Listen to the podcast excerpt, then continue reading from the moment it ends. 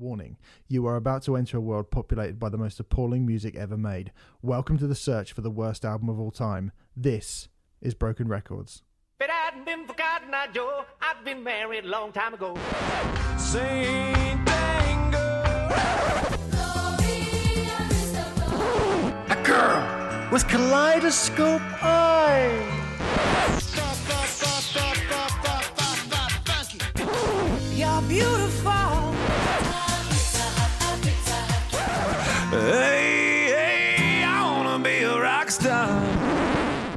Hello there, it's Broken Records. It's episode 27. It's me, Stephen Hill. It's him, Renfrey Deadman. How are you, Renfrey? Oh, very well. I'm very, I'm I'm really excited to see you so chipper. It's very nice. Oh, well.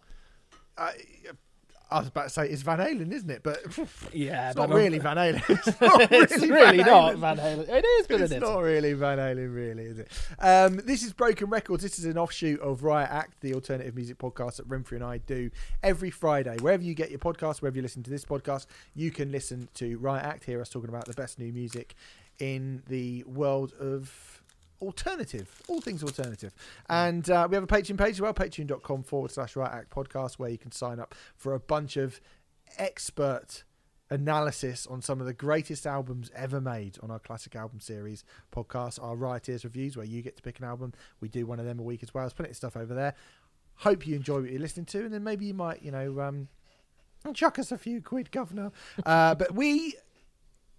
We have basically this podcast broken records is a show where we try and find the very worst album ever made we compiled a list of albums due to um, how they were received critically or commercially by the fans, by the band, by the things that they inspired. Possibly, there are many reasons why you could have been a broken record on this particular list. Um, and uh, we used to do that weekly on our show on Riot Act. Um, but we've decided to turn it into a very, its very own thing, its own little podcast for itself. Its own little place now, isn't it? The Broken Records thing. How cute. Uh, back on the 11th of September 2020, episode 110 of Riot Act, we spoke about this record, Van Halen 3. Um, I kind of now doing this intro in the aftermath of the death of Eddie Van Halen. I feel a bit bad. I feel, I feel a yeah. bit bad doing it. Yeah, I listened back to it and I was like, oh, I feel a bit bad about this. Yeah, we did But, actually you know- record it before his death, which probably should be pointed out. Uh, not that we're like Yeah. specifically horrible to to Eddie. I don't think. Um, I don't remember we're to be honest. that uh, we're not that nice. I mean, to be honest, we're not that nice about the way that he goes about making this album. We say he's kind of, you know, a bit of a control. I mean, it's nothing horrible. We just say he's a bit of a control freak, and he probably was a bit of a control freak. And you know, he was Van Halen, and you know, after twenty years Yeah. of being a fucking legend, like that's fine. This is not the album that people are going to remember Eddie Van Halen for, and that's fine. But it is part of the Van Halen canon. It is part of the Van Halen back catalogue. It was very badly received. It was a bit of a disaster. Ergo, it goes into broken records. That's fair, isn't it? Oh yeah, absolutely. You can't say fairer than Yeah. that. You can't say fairer than that. So we just wanted to add that at the start because obviously, like, I'm a really big Van Halen fan, but you know, it- we weren't trying to be horrible or anything. It's just that, that it is what it is. Here's us mm. talking about three by Van Halen. Van Halen are good in theory. In theory. Uh, broke. in theory. Broken Records. Let's end with Broken Records. Um, this week we're doing Van Halen 3, released on the 17th of March 1998, the 11th album by the Californian glam metal originators, and the only album to feature the vocal talents of former Extreme frontman Gary Cherone. It's also the last Van Halen album to feature the original bassist Michael Anthony. Um, Gary, Gary, Uh, Gary Sharona. I mean, no, No. doesn't work. No. Sorry. Going to trying it. veto that I was straight just try- away. I was just trying it. I'm not going Yeah, to cut too it. Too much. But I, I, was No, no, no, don't cut it. Let everyone know how disastrous you are. um, Renfrey, you know some things about me. And one of the things about me that Well, you that sounds know, ominous. it does, but well, it is, it is a bit. Is I love, I love Van Halen. I think they're fucking great. Mm. Um, we slag off a load of stuff from that scene, from that era. Um, uh, the stuff that Van Halen basically spawned and invented, that whole kind of cock rock, glam metal, Sunset Strip bullshit. And I think you can always, the reason why I slag off so much of that stuff is because I think you can look at Van Halen and go, that is why that band suck. Because look at what Van Halen can do. Look how good Van Halen can do. Either do do that or fuck off. I don't care how many fucking tights you're wearing. I don't care how much many cans of hairspray there are in your hair. If you can't match Van Halen, you can fuck right off. Um, thoughts on that Uh, opening statement? crikey. Um, I can't argue with it. I mean, uh, we have had a discussion about Van Halen before, and it didn't go very well, as far as I recall. I think this one will go a bit better. I think way. this one will go better. Yeah, yeah, yeah. We were discussing 1984, weren't we? If I recall. Which, um, Yes, we were. Yes. which, um, you know, is a is a classic. Apparently, uh, I Oh no, apparently. I didn't get on with it particularly because the 80s. Um, but That's I, a good reason. yeah, it fucking is. Um, not. But but can I sit here and go, oh, Van Halen, they were shit? Of course I can't. Of course I can't. Uh, Van Halen was pretty fucking good. Quite a good guitarist to say the least. I'm being facetious right now. They, of course, they were fucking amazing, and yes, I do agree with everything you said. Whilst they're not my cup of tea, it's but uh, get a bit like Queen, I guess. One of those ones where I go, look, Van Halen aren't my cup of tea, but objectively, they were a great band, and I have to, I have to hold my hands up to that. So yes, there we hmm. go. like all the stuff that I hate from glam rock, I suppose Van Halen kind of helped popularize and invented. But there's just something about Van Halen. I think a lot of it is, you know, that guitar playing. It's the fact that they they they are a bit heavier as well. Mm. Um, Jump scash, and when they though, go, isn't it? no, no, mm. not at all. It's a mm. great song. No, Mm, gosh, it's not though. It's really not. I don't think it is. let's not get back into this. just, no jumps brilliant. Um, and The final uh, you know, David- for pussies. Oh fuck off! Is it? I'm Is it just. I'm just trying to annoy you now. Um, but anyway, like you know, they fell out spectacularly. One of the biggest ever, um, most acrimonious Mm. departures was David Lee Roth leaving Van Halen and being replaced by Sammy Hagar. Now, I don't like the Sammy Hagar material as much. Okay. As I do the David Lee Roth material personally, um, but commercially speaking, um, you know, they were just as popular with Sammy Hagar in the band as they were with David Lee Roth in the band. You know, um, and fair play to them. It's very difficult when you're a band of that size and that you know stature, as we've already discussed with people kind of having to collaborate and you know blah blah blah. When you see the figurehead of that band leave, it is very rare that a band not just managed to get by, but actually survive and thrive. And Van Halen did do that, but when this album comes out in 1998, Van Halen are once again a bit of a mess. Um, in 1996, um, after 10 years in the band, it's sort of a similar amount of time, funnily enough, from David Lee Roth being in the band and leaving to Sammy Hagar joining and then leaving. It's a very, very similar amount of period of time that both of those men lasted in their first stints in the band.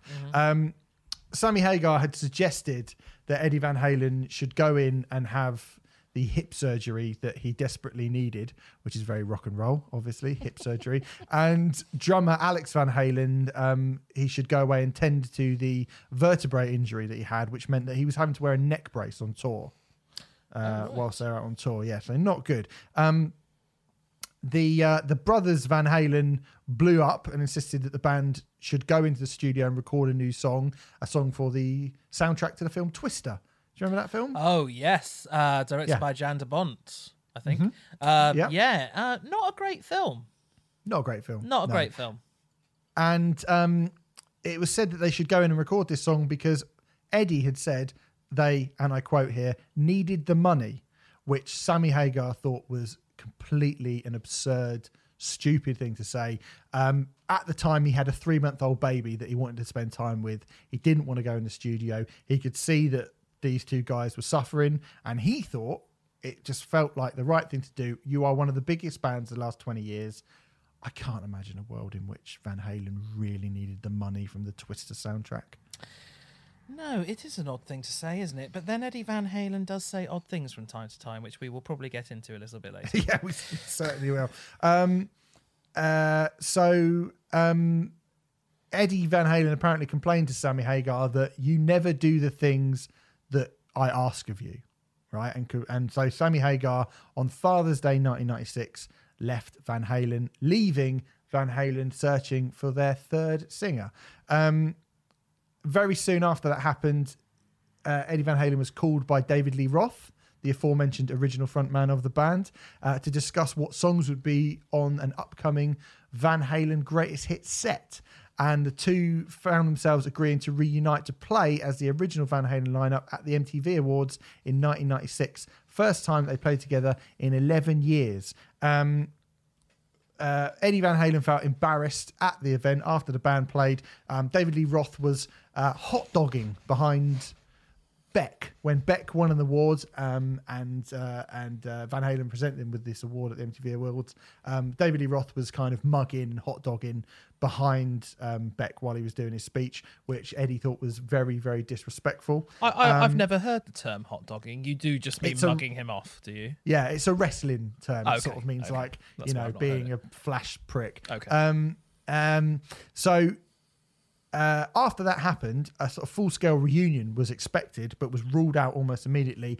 Um, and David Lee Roth complained that he had been duped into partaking, uh, unbeknownst to him, in a publicity stunt to sell the greatest hits album. Uh, the rest of the band released a statement that they said they had never promised David Lee Roth a full-time return to the band, and um, Eddie in later on interviews brought up all the negatives that Roth kept bringing up, such as saying to him, you know, apparently being interviewed backstage at the MTV Awards, um, they were asked about their future plans, and David Lee Roth said, "Well, Eddie's got to go and have his hip replacement surgery before we tour, so it's going to be a while before we we tour." And that comment nearly brought the two men to blows after the interview, like because Eddie was just so furious that he would bring up negative things like him needing a hip operation. So Is that, Hagar's is that left. a negative thing or is that just life? Well, you know, I mean, I know it's not very rock and embarrass- roll. I know it's not yeah, very does rock he and roll. think or that's cool, but- embarrassing or yeah. whatever? Who knows? I mean, yeah. So um, the net result of all this means that Van Halen are now searching for another singer, and they decided, as we've mentioned, on Gary Cherone of Extreme. Uh, Extreme was Gary, defunct at this Gary, point. Gary Cherone. No, no, still not. No, okay. That, I mean, you you're not even singing it in the right tune. I know. I know. I am trying to be That's crap. that's Umbrella. That's Umbrella by Rihanna. so you're singing Gary Cherone, but call him Gary Sharona, sung to the tune of Umbrella, uh, trying to uh, like evoke my Sharona. What can It's I a- say? It's a, I'm it's a multi-talented. disaster. no, no, no. It's a complete disaster, Renfrey. Just right. admit it. Okay. Um, anyway, All right, I won't say um, it again, or maybe I will. Yes. Uh, Extreme were defunct at this point. You might remember Extreme being one of the funk metal bands of the early, late 80s, early 90s. Get the funk words. out. More than words, mate. More Than Words being the big hit. Um, you know, them, Living Colour, Faith Yeah. No More, Red Hot Chili Peppers, all that kind of thing. Primus, they were part of all that. Mm-hmm. Um, so in he comes. The kind of initial uh, chat was that um, you know Eddie Van Halen was calling Gary Cherone the band's soulmate and saying you know that he was he was fiddling on the guitar and as soon as he was playing this stuff on the guitar whilst they were chatting in the room together Gary Cherone started like making lyrics up on the spot and they were like oh my god this is incredible. Oh and they said you know the chemistry is unlike anything that we've ever had in the band before ever. So um hopes were high in the Van in the Van Halen camp. Oh um they brought in producer Mike Post who has worked with the likes of Dolly Parton and Kenny Rogers, but is most famous for writing the theme for Quantum Leap, Hill Street Blues, Law and Order, Doogie Howser MD, and most fame amongst others, but most famously of all,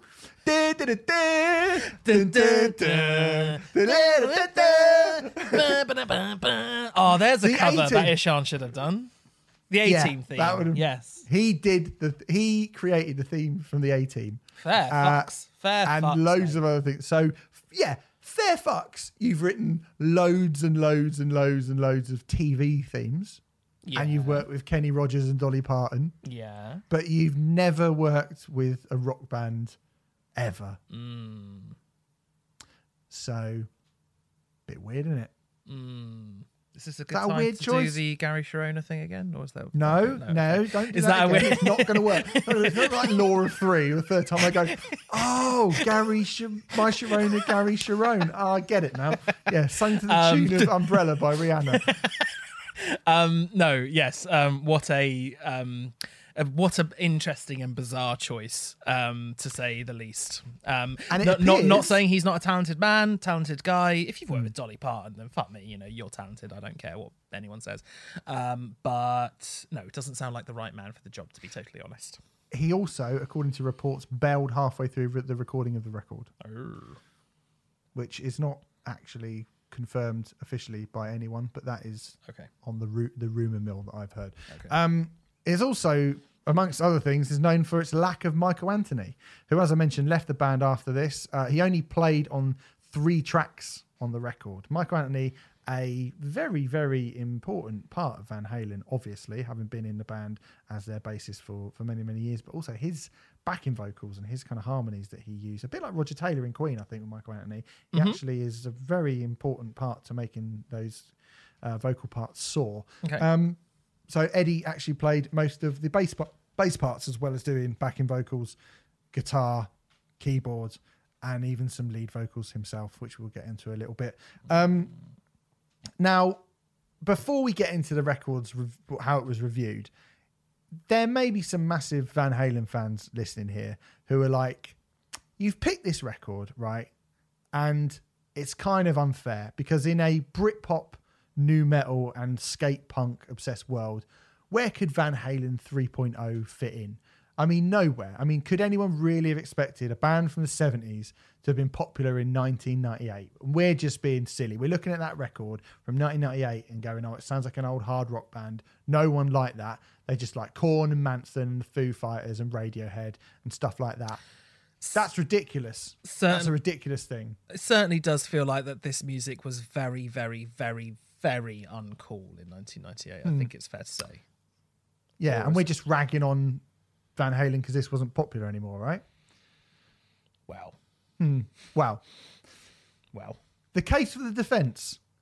I don't want to miss a thing by Aerosmith came out that year. Mm. Aerosmith played Wembley Stadium, right? Mm. Arguably their biggest song came out in 1998 at the height of new metal and Britpop and all that stuff. So I think it's I in- think it is their biggest song commercially. I believe that is yeah, the case. I'm yeah. pretty sure it is. Yeah. So it's not impossible. Kiss was still riding high on the back of their 1996 reunion, and even a slightly newer band like Metallica released Garage Inc. that year and were getting a lot of airplay by releasing singles that were covers of Bob Seger and Thin Lizzy. I know it's not really Thin Lizzy, I know.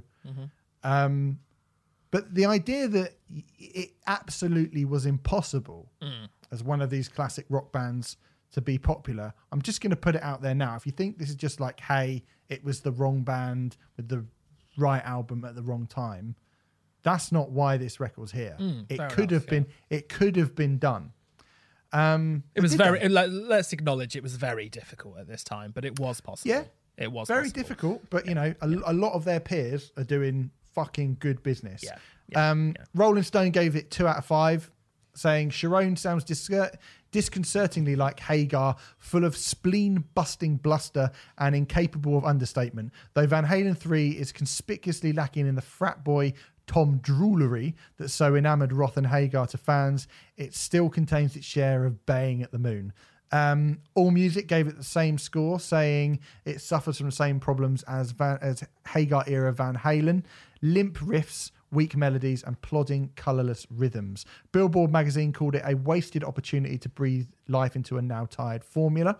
Um, Sputnik Music has given it a 2.5 out of 5, saying this probably could have been considered a classic, at least in my eyes, if the various smudges, such as Gary's vocals, were cleaned up. They were easily fixable and really make the listening experience more tiring than it needs to be. Still, it's definitely worth several listens. It will grow on you, but until a remastered instrumental version is released, oh, please no.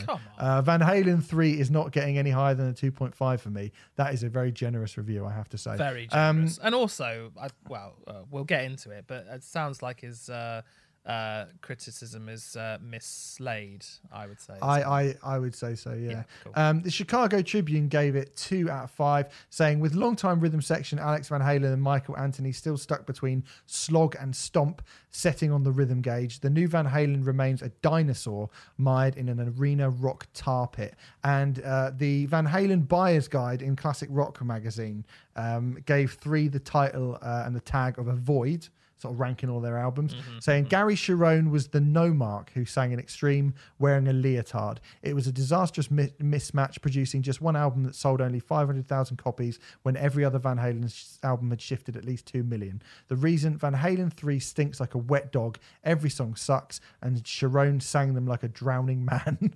uh, still, it sold 191,000 copies on the week of its release, went in at number four on the US Billboard Top 200, and it's gone platinum in Japan, obviously. Um, but is it any good? Renfrey. Uh, obviously, it's not. But um, what did you think of Van Halen 3? uh, it's long. It's fucking long, isn't it? Um, apparently, uh, you know, I'm not a Van Halen expert, um, but apparently it is Van Halen's longest album. Uh, I don't know if you can Just- confirm that. I, I, I can't confirm it, but I know it to be true. Yes. Right, it's 64 minutes long. It's too fucking long. Um, I would say that pretty much every single song on this album is too long.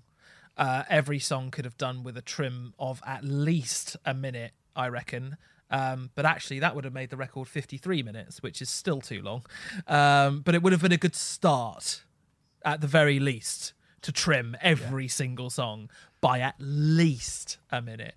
Um, Well, to, to put this into perspective, 1984 is 33 minutes and 22 seconds long, Yeah. and Van Halen's classic de- self-titled debut album is 35 minutes and 34 seconds. This is pretty much double the length of both of them. Yeah, and uh, yeah, and boy, does it feel. Does it feel like? Yeah. Yeah, yeah, yeah. Um, personally, though, I thought it started, uh, but okay. I thought it started quite well. Personally, I Yeah, I was going to say. I mean, c- c- compared to the absolute hell that we have been mired in, the the Mm, fucking aqueduct of shit that we have been wading through in the last few weeks on this this feature, um, this is n- definitely not a disaster by Absolutely those not. comparisons. No. No, since doing this feature, I've mentioned it a few times, but since doing this feature in particular, my kind of the goalposts for what is a, a, a genuinely bad record have moved quite significantly. Now, um, I overall I do think this is a bad record, but I don't think it's a disastrous record. And I think there's even an argument say that it's probably not even a broken record. It's just a bad. It's just not very good. It's just a not very good record from a band who are massively well respected and and generally, you know, much much much better than this. Um as I said, every single song is too long, but I do think it starts relatively well. I do like, I mean, the first track, it's not really a first song proper. There's two instrumentals on here, and the first track, uh, Neworld, is not what I expected to hear from Van Halen at all, I have to admit. It's a sort of country tinged acoustic guitar slash piano piece, but you know, I quite liked it. I thought it was quite nice, personally. Didn't mind it at all. Um, the first single, Without You, is the next song, and I think it's all right. Nothing to write home about. Um, but it's not. I mean, I mean, it's. I actually see. Without you, I look at it and I go, "This is one of the main problems. that It's six and a half minutes I was long. I was about to say it's not a travesty, but it outstays its welcome. Six and a half minutes. Fucking hell. You know, again, trim at least a minute off of it. yeah. Trim two minutes off of it. I think quite a lot out of it. I mean, it is uh, uh, th- my kind of But I don't think it's a disaster. That song. no. I mean, I actually think the chorus on it is quite good. Yeah, but I think I I, mean, again, the problem with this, and I think one of the reasons why this doesn't work is you've got Gary Cherone hired as the front man, and he's just happy to fucking be there. Do you know what I mean? He's just delighted that he's in Van Halen. And all that talk of the relationship between the Van Halens and Cherone that was, you know, look how great they are. We found our soulmate. I mean, I listened to this record and I listened back to the, like, particularly the Roth stuff, you know, don't bore us, get to the chorus, you know, that kind of flamboyant stuff. And I I think, and also you think how much Van Halen changed when Sammy Hagar came along. I mean, Van Halen got longer and a little bit more meandering when Sammy Hagar came in. Okay. But it's it's a different sound and they feel like a different band. And you start to go, are the vocalists like helping to kind of like? I think the vocalists probably played quite a large part in crafting how Van Halen would have sounded because they do sound really different between those two people. And then you get this album coming along, and it's just endless like whittle bridge. Chorus, pre-chorus, some weird tempo change. Like that first song, It's flabby as, I said, hell, isn't it? It's so flabby. has got you just imagine David Lee Roth getting without you and going, cut that. Yeah. Cut, that. we do Yeah. not need that. Yeah. We do not need that. Yeah. We do not need that. Fucking give us just a straight ahead rock banger. And it's a good chorus. There's Yeah. a good there's so, I a good chorus in that song. And I just think when Eddie Van Halen says, wasn't it great to collaborate with someone who, you know, really listens to me and blah blah blah. What he means with that, and in with respect to Gary Cherone, is isn't it nice to have a yes man who will just go, Oh, well done, Eddie. Yeah, everything you say is brilliant. Well, quite possibly. Um, yes, that that may be a very astute point. It was interesting. There's a um, there was a sort of round table feature um, that was dissecting this album and trying to figure out what went wrong with it on Ultimate Classic Rock. Um, And I felt like I was going to sort of um, read a few bits and pieces from that because, you know, I mean, any writer writing for a website called Ultimate Classic Rock is going to know more about Van Halen than I do personally. Yeah. Um, but one of the writers there, Michael Christopher, said, and I was just curious to know what you thought of this. Uh, he says it certainly wasn't Gary Cherone's fault. He could have been Freddie Mercury, Mercury reincarnated, and it would have been a letdown because he wasn't David Lee Roth. Do you think there's an element of that? Um, possibly, but then I also think it sounds to me like these songs have. I, I mean, again, the collaborative thing with Gary Cherone. If you listen to Extreme mm. and you listen to Van Halen 3, mm, mm. Gary Cherone sounds like he's doing a kind of bad impression of Sammy Hagar. These songs sound to me like they have been written for Sammy Hagar. They don't feel like a collaborative thing at all. They feel like they've been written for someone else. Well, that that th- that's been theorized, hasn't it? Quite a bit. Yeah. From from the Yeah. notes that I've read about this record. Uh, yes, uh, I couldn't. I can't really comment on that myself because I'm not au fait with the Sammy Hagar era of Van Halen at all. But um, I will go with you. But he that. just, I mean, Gary Cherone, I mean, like I say, if you, li- well, I mean, you've heard more than words, haven't you? yeah, yeah, yeah. So you know what Gary Cherone Yeah, yeah, yeah. sounds Yeah, like. oh, He's yeah, a- yeah, He's yeah, a yeah, good, he's a good vocalist. He's a great heard Get the funk yeah, yeah, out. Like, yeah, he's a good singer. Yeah. And, uh, you know, I, I wouldn't go as far as to say he's a bad singer No, on this not record, No. but he certainly, He doesn't sound he doesn't sound like Gary Cherone. No. and uh, and that's why I think well these songs weren't written in collaboration as much as Eddie Van Halen will tell you that they are Mm, or like thinks that they are. Uh, I mean Gary Cherone probably you know having had a few years in the wilderness doing nothing after the su- the success of Extreme, Mm. I think he's come in here and he just is does not want to rock the boat. And He's just happy to be unfortunately- there, as you say. and Yeah. unfortunately, somebody needed to rock the boat, Mm, and they needed like Sammy Hagar was successful bef- with Montrose and as a solo artist before he joined Van Halen. Mm. He was an established vocalist who had a career. He didn't need to join Van Halen, Mm. right? They got big whilst they were big with David Lee Roth. They grew to become stars together, Mm. right? So David Lee Roth can go up to you know Eddie and Alex Van Halen and go, no, I'm not doing that, Mm. and they don't like it. And obviously Hagar did the same thing in 1996 with Eddie and Alex. Look, let's do this. No, you're not doing what I tell you to do. So in comes Gary Cherone. We're going to do that. Okay, great. Yeah, whatever you mm-hmm, say. Mm-hmm, oh, we're so good at collaborating. Bullshit. You're not good at collaborating at all. Mm. You're not good at collaborating. You're doing what you want to do, and you haven't got someone who's strong-willed enough to go. I don't really sound. I don't normally sing in this key. I don't normally sing in this register. Do we really need 15 pre-choruses in the fucking single, the first song Yeah. on the bloody album? Do I need three different solos on this? No, Yeah, yeah, absolutely yeah, not. yeah. Do we need some weird change of pace towards the end of the like? You don't. You don't need any of it. Yeah. Um, Yeah. and I think I it's in- mean, I, yeah. I, no, I, I, I think, I mean, yes, I'll, I'll bow down to your superior knowledge on that, but yes, it, it, it, it does sound that totally makes sense. That that theory to me, that totally makes sense, and is probably a massive part of the reason why this record is so bloated and excessive and just um, often quite dull, to be honest. Despite having snatches of brilliance, brilliant, despite having snatches of quite goodness on it, um, you know. But the other thing I was going to say, which I thought was um, maybe interesting, and wanted to get your input on. Um, you just said that Gary Cherone doesn't sound like Gary Gary Cherone. I'm doing it. I didn't mean to do that on purpose. Gary Cherone. sure. you said that Gary Cherone doesn't sound like um, uh, Gary Cherone. Gary Cherone. Um, Eddie Van Halen doesn't sound like Eddie Van Halen either. I don't think really. No. Um, he's he, like I'm not going to sit here and go, oh, he sounds like a bad guitarist on this record because you know that's fucking nonsense.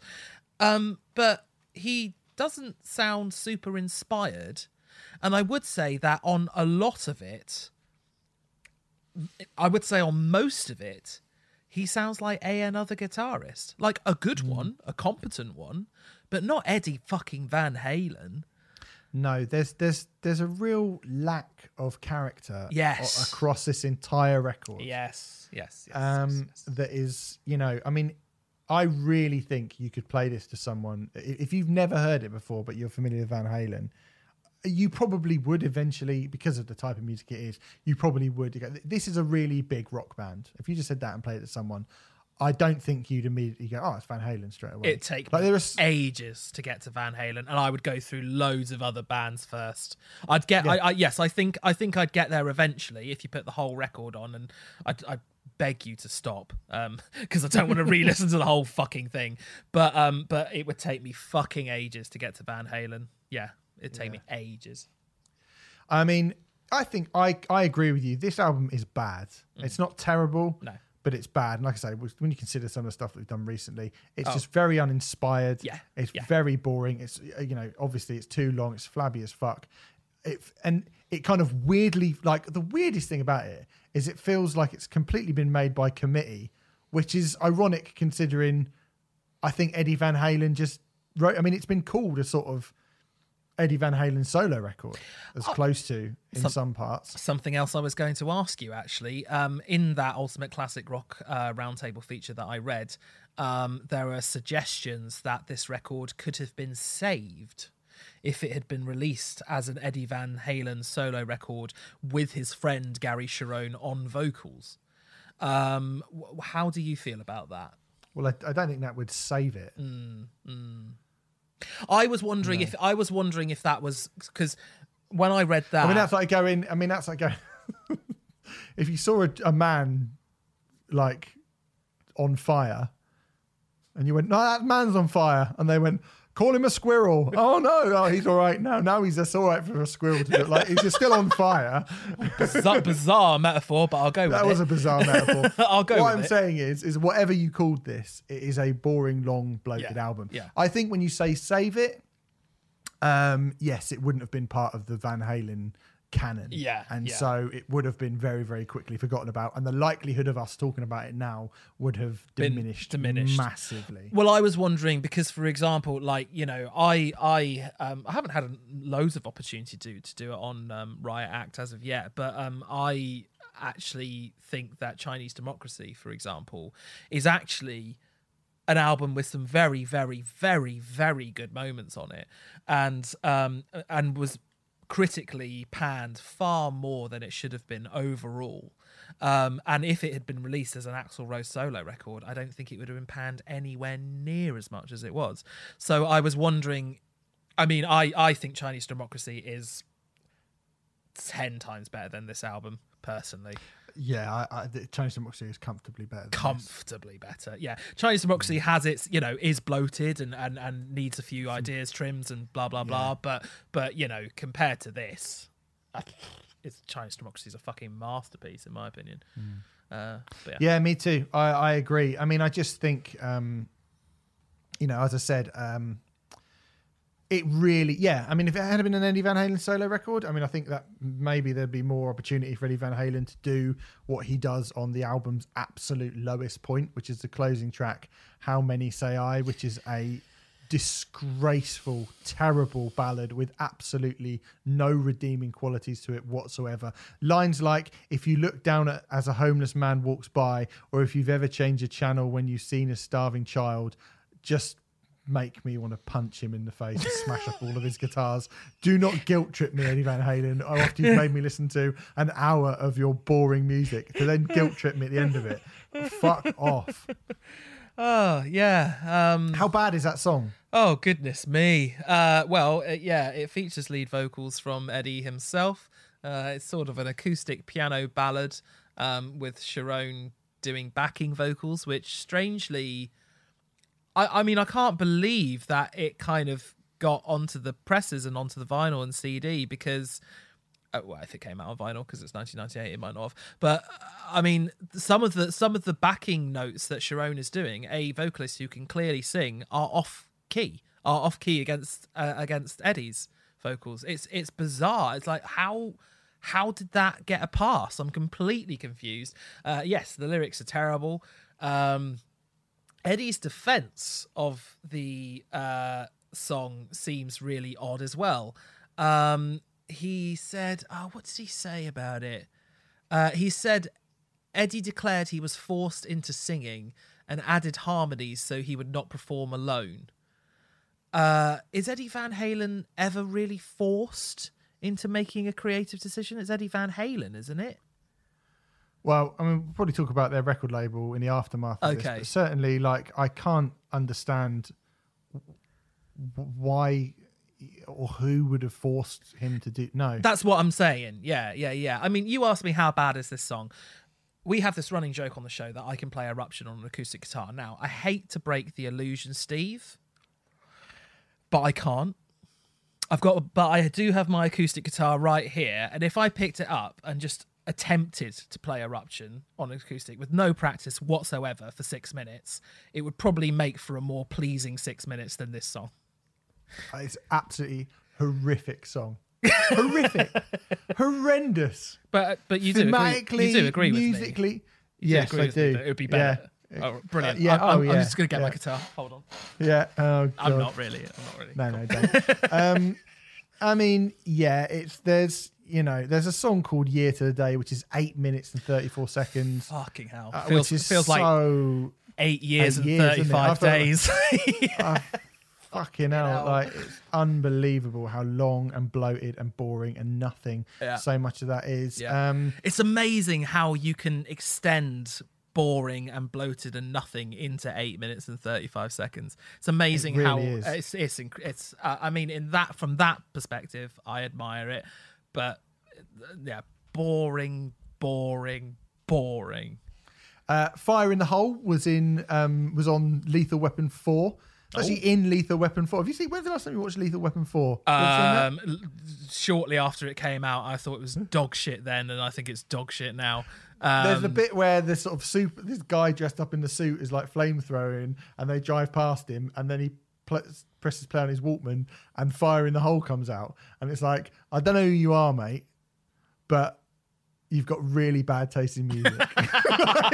Like, that you're carrying Van Halen three around on your fucking tape recorder with you. yeah. Um, Awful really, film, really Lethal Weapon awful 4. film, Yeah. uh, and yeah, it's really bad. Um, Worse than Die Hard 4.0, and that's saying quite a lot. Cool, yeah, that's bad as well, isn't Mm? Jesus. yeah. Um, by the way, you asked about why it's called Van Halen 3. Yes. Mm. Well, Van Halen 1 is their first album, which features David Lee Roth on Yes, vocals. Yes. Van Halen 2 is their second album, which also features David Lee Roth on vocals. And then their first album with Sammy Hagar is called 5150. So I hope that clears it up.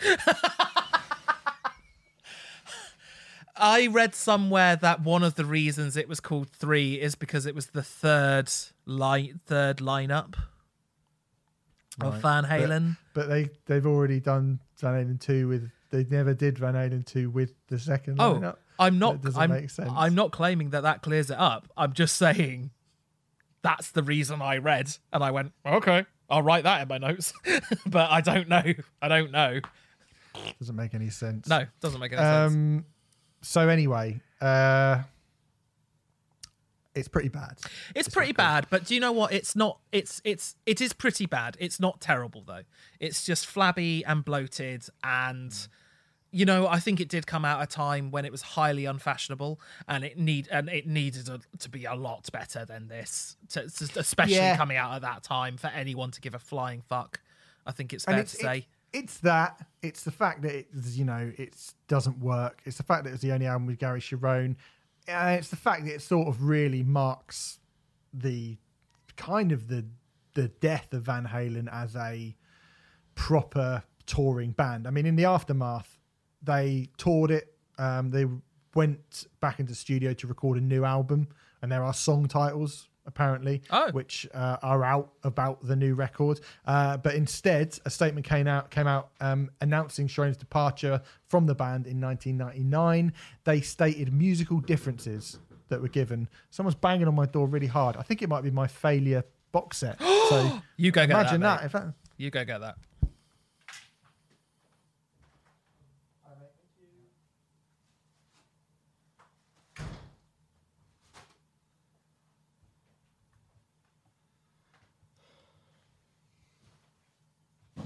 It's not. It's not my failure box set. It's not my failure box set. It's some fucking thing from, from ASOS from my girlfriend. So wicked. Um, Oh, you're in a bad Anyway. mood now, aren't you? You're going to be a yeah, bad well, mood all day. Smash that door that hard. prick.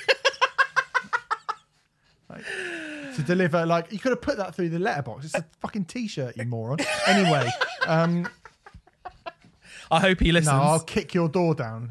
Fucking dickhead. Um, what am I you keep? Am I keeping this in? It's up to you. I don't know. Where were we? Uh, Steve. Um, Steve has a big problem with the Royal Mail. I don't know why he did that. it was very. It was very loud. It was very loud. it. Yeah. I've got a yeah. knocker on the door. Oh really? Tap, tap, tap. It's a t-shirt as well. We could have fucking put that through the letterbox. That's okay. Well, look, Unbelievable. we're not going to get sponsorship from the Royal Mail now, are we, Steve? For fuck's sake! Don't want it. I want free stamps. anyway, they gave the musical differences were the reason given at the time Yeah. for uh, Gary Cherone leaving the band. But again, in subsequent interviews, Eddie Van Halen has admitted that record company pressure due to the failure of Three Mm. led to Cherone being pushed out of the band. But Ah. um, unlike their previous singers. There was nothing but good feelings and admiration between the two parties, and Oh, that's they nice. all get on lovely, lovely, Love, love, love, love, Um. And then we didn't really see Van Halen for sort of six years, uh, even though Was it just six? I um, thought it was it- way longer than that, wasn't it? No, no, no. Ah. It was only because so You're the expert, um, mate. Sorry. Yeah. Well, they did kind of. I mean, I say that they kind of got back together in 2003 with Hagar. David Ah. Coverdale of, of Whitesnake was rumored to be joining. Imagine that. Hmm. That never happened. Um, uh, Would have been interesting. Hagar rejoined them uh, and then left a year later. In 2005, they released yet another greatest hit set. Um, the two new songs on that greatest hit set, by the way, that came out in 2005, are frustratingly fucking brilliant Oh really? wicked. They're as good as anything Van Halen did with Sammy Hagar. Like absolutely wicked songs. The two ones they recorded in the studio for that, fucking great. Do you remember the names? And they them? really sound like Van. Do you know what? Um, thank you for asking me that. When you know full well that I don't. Um, I, di- I didn't. I was genuinely asking, and I thought it would Uh, be good for people to be able to look them up easier one of them's called it's, it's About Time. One of them's called It's About Time, um, or something like that. Hold on here. Best It- of both worlds. That's what it's called. Uh, it is. One of them is called. Yeah, it's about time. It's about time, and It looks like it looks like it's either up for breakfast or learning to see. yeah, that's it. That's it. Up Up, for for breakfast, breakfast. okay. Uh, learning to see. Learning to see is good. There are two. Sorry, there were three then. There were three. Um, episodes, Yeah. Okay. Good. Uh, plenty of cuts to be made this week. Cheers. and um, Uh, but frustratingly, again, things broke down once again. Once again, David Lee Roth came back out a year later, and since then, Van Halen have basically been in and out of the news either because they're going to do something or they're not going to do something or they've fallen out or David Lee Roth's leaving the band or he's back in the band or yada yada yada yada. They released the dreadful A Different Kind of Truth album in 2012 and it's sort of hard not to look at Van Halen today, the Van Halen of post 3 and think that rather than David Lee Roth and Sammy Hagar being the problem, it was actually the Van Halen brothers who were the kind of egomaniacal ones all along. What a shame. Obviously, uh, I'm not an expert, but you just said um, a different kind of truth was dreadful. My recollection is is, is it was reviewed quite well. So you uh, is is is that right, or or do you just disagree with the reviews? What's what's the deal that d- deal there? Are you saying that the reviews might have just given the comeback album from one of the biggest hard rock bands in history a really good mark just because? No, Surely you're not insinuating that, are you? I'm, ju- I'm just asking, Steve, because I don't know this stuff. Surely you can't be insinuating that that magazines would just give a really good review to a band because their mass their classic lineup had reformed. Surely you can't be thinking that for a second. I would I wouldn't dare dream of even suggesting it. It was fucking shit. I don't. I have no idea what the fucking um, Guardian gave it four out of five. Rolling Stone three Did and a half. Spin seven out of ten. Guardian. USA Today. Oh, USA Today three and a half out of four. That's a bit of a weird one. Um, Boston Herald A minus. AV Club B. Uh, yeah, it's it's mi- it's mixed, but uh, Entertainment Weekly A minus. It is mixed, but but it, it definitely A minus. Uh, it has a uh, on Metacritic. It received a score of seventy three, based on twenty one reviews. Seventy three is not a bad score. I'm not indica- I am not suggesting that it is indeed a great album. I'm just I'm just presenting this information to you. Trust me, it is a piece of crap. That Okay. record, Okay. an absolute piece of crap. But where does three go in our list then, Renfrey? Shall I do a little rundown? 'Cause it's been a couple of weeks since I've done a rundown of what Oh, we've it's got. gonna take a while. Um, yes, go on then. Well, okay, so we've got Bob Dylan at the very, very top or bottom of the list in sort of descending order. Bob Dylan self portrait, Lou Reed and Metallica, Lou Reed's Metal Machine Music, Liz Phair's self titled album, Lauryn Hill Unplugged, D.D. King Stand in the Spotlight, William Shatner's Transform Man, Black and White Rainbows by Bush, Mick Jagger's Primitive Cool, Limp Bizkit Results May Vary, Streets and Sky by the Enemy, One by Dirty Vegas, self titled Razorlight, Viva Brothers, Famous First Words, The Truth Is by Theory of the Dead Man, Louis XIV, Slick Dogs and Ponies, Queen and Paul Rodgers, Cosmos Rocks, The United Nations of Sound by Richard Ashcroft, the self titled Eog and Quig album, Graveyard Classics Volume 2 by Six Feet Under, Towers of London's Blood, Sweat and Towers, Corey Feldman's Angelic to the Core, Blood on the Dance Floor's Bad Blood, Methods of Mayhem self titled, Uncle Kracker's Double Wide, and at number one, Forever, Let's Hope, Brokencyde, I'm not a fan, but the kids like it. In- Considering that there are 26 records on that, you did that very quickly. That was a very good chart rundown. Well done. Cheers. That So, sounded that um, sounded patronising, but I did actually mean it sincerely. a little bit. Um, I did mean it sincerely. Um, I think uh, I'm just going to say it. I think this should go between Mick Jagger's "Primitive Cool" and Bush's "Black and White Rainbows." That's where I think, which is uh, which be would be position 19 out of the 27 albums. It would be. yeah, it's kind of nothing. So I'm I'm happy with that. Yeah. I do think you're right as well. It's um yeah, it's not probably it's better- not offensive. It's um it's it's got it's got moments which are which are you know quite good. Um it's boring as fuck and it's bloated and it's blair and the songs most of the songs aren't very good but there are there's probably 15 minutes of good music on it 20 minutes of good music maybe. I mean it is Mm. 63 minutes 64 minutes whatever it is so you know too fucking long but too long, baby. too long, baby. Um, but you know, it's um, and there's one or two embarrassing moments as we discussed the last song. But you know, I mean, yeah, like you said already, compared to some of the stuff that we've talking about, t- talk, t- talking talked about recently. Fuck me. Hello, there's Right. there's a there's a face painted onto Stephen Hill right now as he's picked a. Uh, Picked something else out of the hat full of shit. Hmm. This should be interesting. Okay. A band that you uh, we've already spoken about recently at Uh-huh. length. Pink Floyd. I'm a gummer. I'm a gummer. is next week's. Um, so That's there you go. Syd Barrett era, right? Isn't it? No. Is it not? Okay, my bad. Um, okay, there you go. Trust me by to not Pink know Floyd. anything about Pink Floyd. I'm a fucking expert Yeah. when it comes to Pink Floyd. Fucking hell. that tiny band who play like ULU sort of st- size ven- venues. Yeah, fair play to Muse for giving them a leg up. eh? Oh god, if you're a new listener, you're not going to understand any of this at all. But basically, I am fucking ignorant when it comes to Pink Floyd. Let's just say that. it really is. um, anyway, we'll be doing that next week. Okie dokie, there you go. Van Halen's 3 goes into Broken Records, uh, into the list. And like I say, you know, no one's ever going to remember Van Halen for that. Just like no one's ever going to remember Pink Floyd for Ummagumma. But that will be mm. episode 28, which is available for you to listen to right now as soon as you finish listening to this one. You can also, if you want to take a break from us talking about things we don't really like, you can find us, as I said, on Riot Act every Friday, bigging up good alternative music. That's what we like to do the most. Or go over to our Patreon page, patreon.com forward slash Riot Act podcast, where again, you can find us being very, very nice about classic albums from throughout the ages. Uh, as I said, episode 28 is waiting there for you on Pink Floyd. Thanks very much for listening to the show. Anything to add to that, Renfrew? I know you're a big Pink Floyd fan. Um, uh, no. Uh, let's have an Ummagumma fantastic time next time. See you, everyone. Bye.